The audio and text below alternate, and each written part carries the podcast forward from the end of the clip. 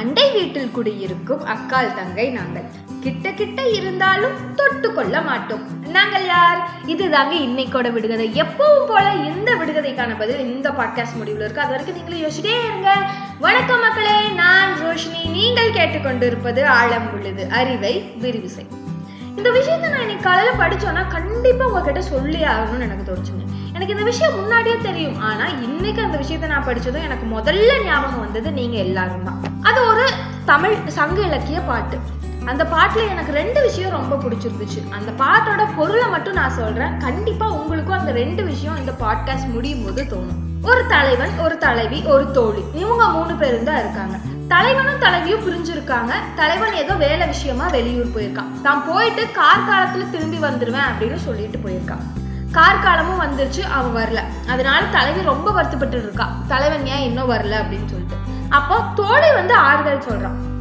இங்க பாத்தியா? முல்லை கொடிகள் எல்லாமே பூ பூக்க ஆரம்பிச்சிருச்சு. கொன்றை மரங்கள்லயும் மெல்ல மெல்ல பூ வர ஆரம்பிச்சிருச்சு. இத்தனை நாளா நம்ம எல்லாரும் தண்ணி இல்லாம ரொம்ப கஷ்டப்பட்டுட்டு இருந்தோம். ஆனா இப்ப மழை பெய்ய போறதுக்கான அறிகுறியா மின்னல் எல்லாமே வெட்டுறக்க ஆரம்பிச்சிருச்சு. அப்படிப்பட்ட கார்காலம் இப்ப தொடங்கிருச்சு. இந்த கார்காலத்தினால மழை பெஞ்சு இந்த குளங்கள் பள்ளங்கள் எல்லாமே நிரம்பிடுச்சு இந்த காட்டில் இருக்கிற மான்கள் கூட அந்த தண்ணியை குடிச்சிட்டு பயங்கரமாக ஜாலியாக விளையாடிட்டு இருக்காங்க. அவங்கனால இந்த காடே ரொம்ப அழகாயிடுச்சு அதனால நம்ம மக்களும் சந்தோஷமாக இருக்காங்க. நாமளும் திருவிழா எடுத்து கொண்டாட போகிறோம் தலைவியே நான் சொல்கிறத கேளு.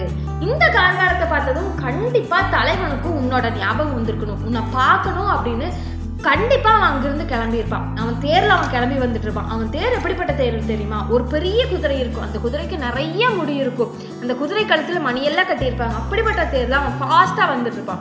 அவன் வர்ற வழியில் ஒரு சின்ன காடு இருக்கும். ஒரு பூஞ்சோலை மாதிரி இருக்கும். அந்த சோலை வழியாக அவன் தேரை செலுத்திட்டு வரும்போது அவனுக்கு வண்டி நோசை கேட்கும். அந்த வண்டு ரெண்டு வண்டு சேர்ந்து இணைக்காக சேர்ந்து அவங்க வந்து காதல் செஞ்சுட்டு இருக்கும் அந்த ரெண்டு வண்டு.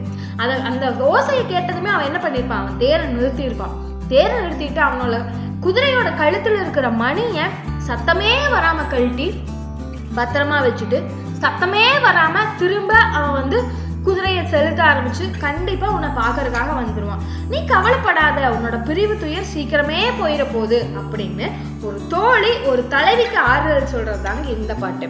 முதல் விஷயம் எனக்கு என்ன தோணுச்சுன்னா அந்த காலத்துல ஒரு தலைவனும் தலைவியும் பிரிஞ்சிருந்தால் கூட ஒருத்தர் மேல ஒருத்தர் எவ்வளோ காதலோட எவ்வளோ அன்போடு இருந்திருக்காங்க. ஆனால் அந்த அன்பும் இந்த காதலும் இன்னைக்கு இருக்க லாங் டிஸ்டன்ஸ் ரிலேஷன்ஷிப்ல இருக்கா அப்படிங்கிறது முதல் கேள்வி. இல்லை எனக்கு அது ஆச்சரியமாகவும் இருந்துச்சு. எப்படி அவங்களால இவ்வளோ காதலோட இருக்க முடிஞ்சது அப்படின்னு.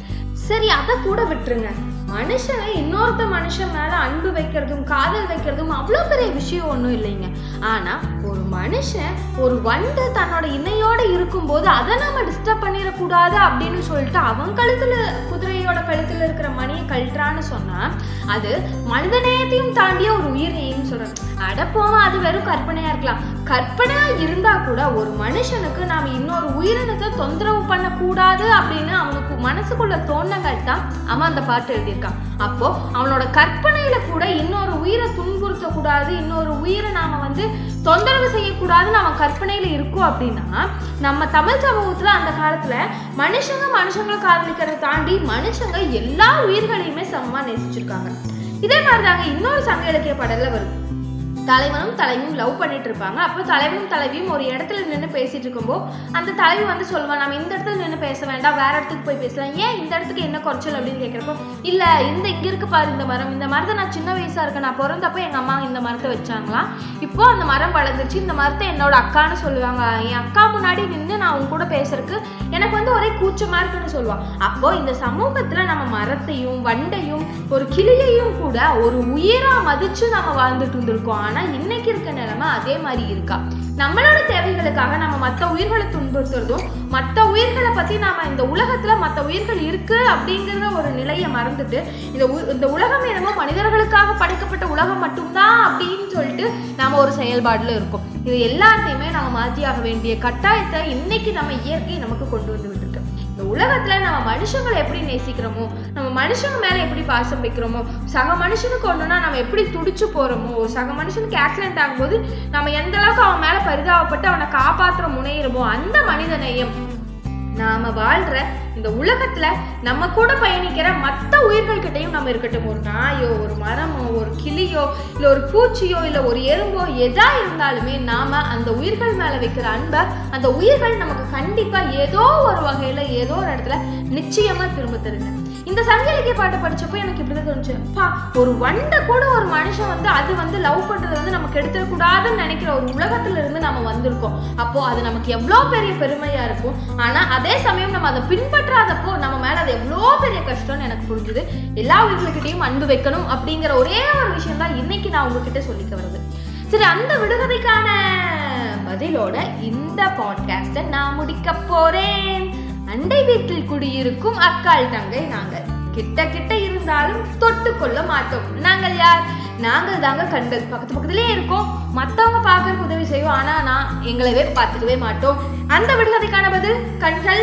நான் முன்னாடி தமிழ் பாடல்னு சொல்லிட்டு ஒரு பாட்டுக்கு விளக்கம் சொன்னேன் இல்லைங்களா? அந்த பாடல் என்ன பாடல் தெரியுமாங்க குறுங்குடி மருதனார் அப்படிங்கிற ஒரு புலவர் எழுதிய அகனானூர்ல இருக்க ஒரு அழகிய தமிழ் சங்க பாடலுக்கான பொருளை தான் நான் அப்படியே சொன்னேன் எல்லாரும் கண்டிப்பா அந்த பாட்டையும் பொருளையும் ஒரு தடவை வாசிச்சு பாருங்க. எங்க வாசிக்கணும்? எங்க கிட்ட புக் இல்லையேன்னு சொன்னா கூகுள்ல போடுங்க. கூகுள் எல்லாமே இருக்கு. கண்டிப்பா அந்த பாட்டை ஒரு தடவை வாசிச்சு பாருங்க. உங்களுக்கே தோணுங்க. அன்பு தான் எல்லாமே. இந்த உலகத்துல மனுஷங்களை மட்டும் இல்லாம இந்த ஒட்டுமொத்த உலகத்தையுமே அன்பு செய்யலாம். வாங்க நீங்கள் கேட்டுக்கொண்டிருப்பது ரோஷினியின் ஆழம் உள்ளது. அறிவை விரிவு செய்.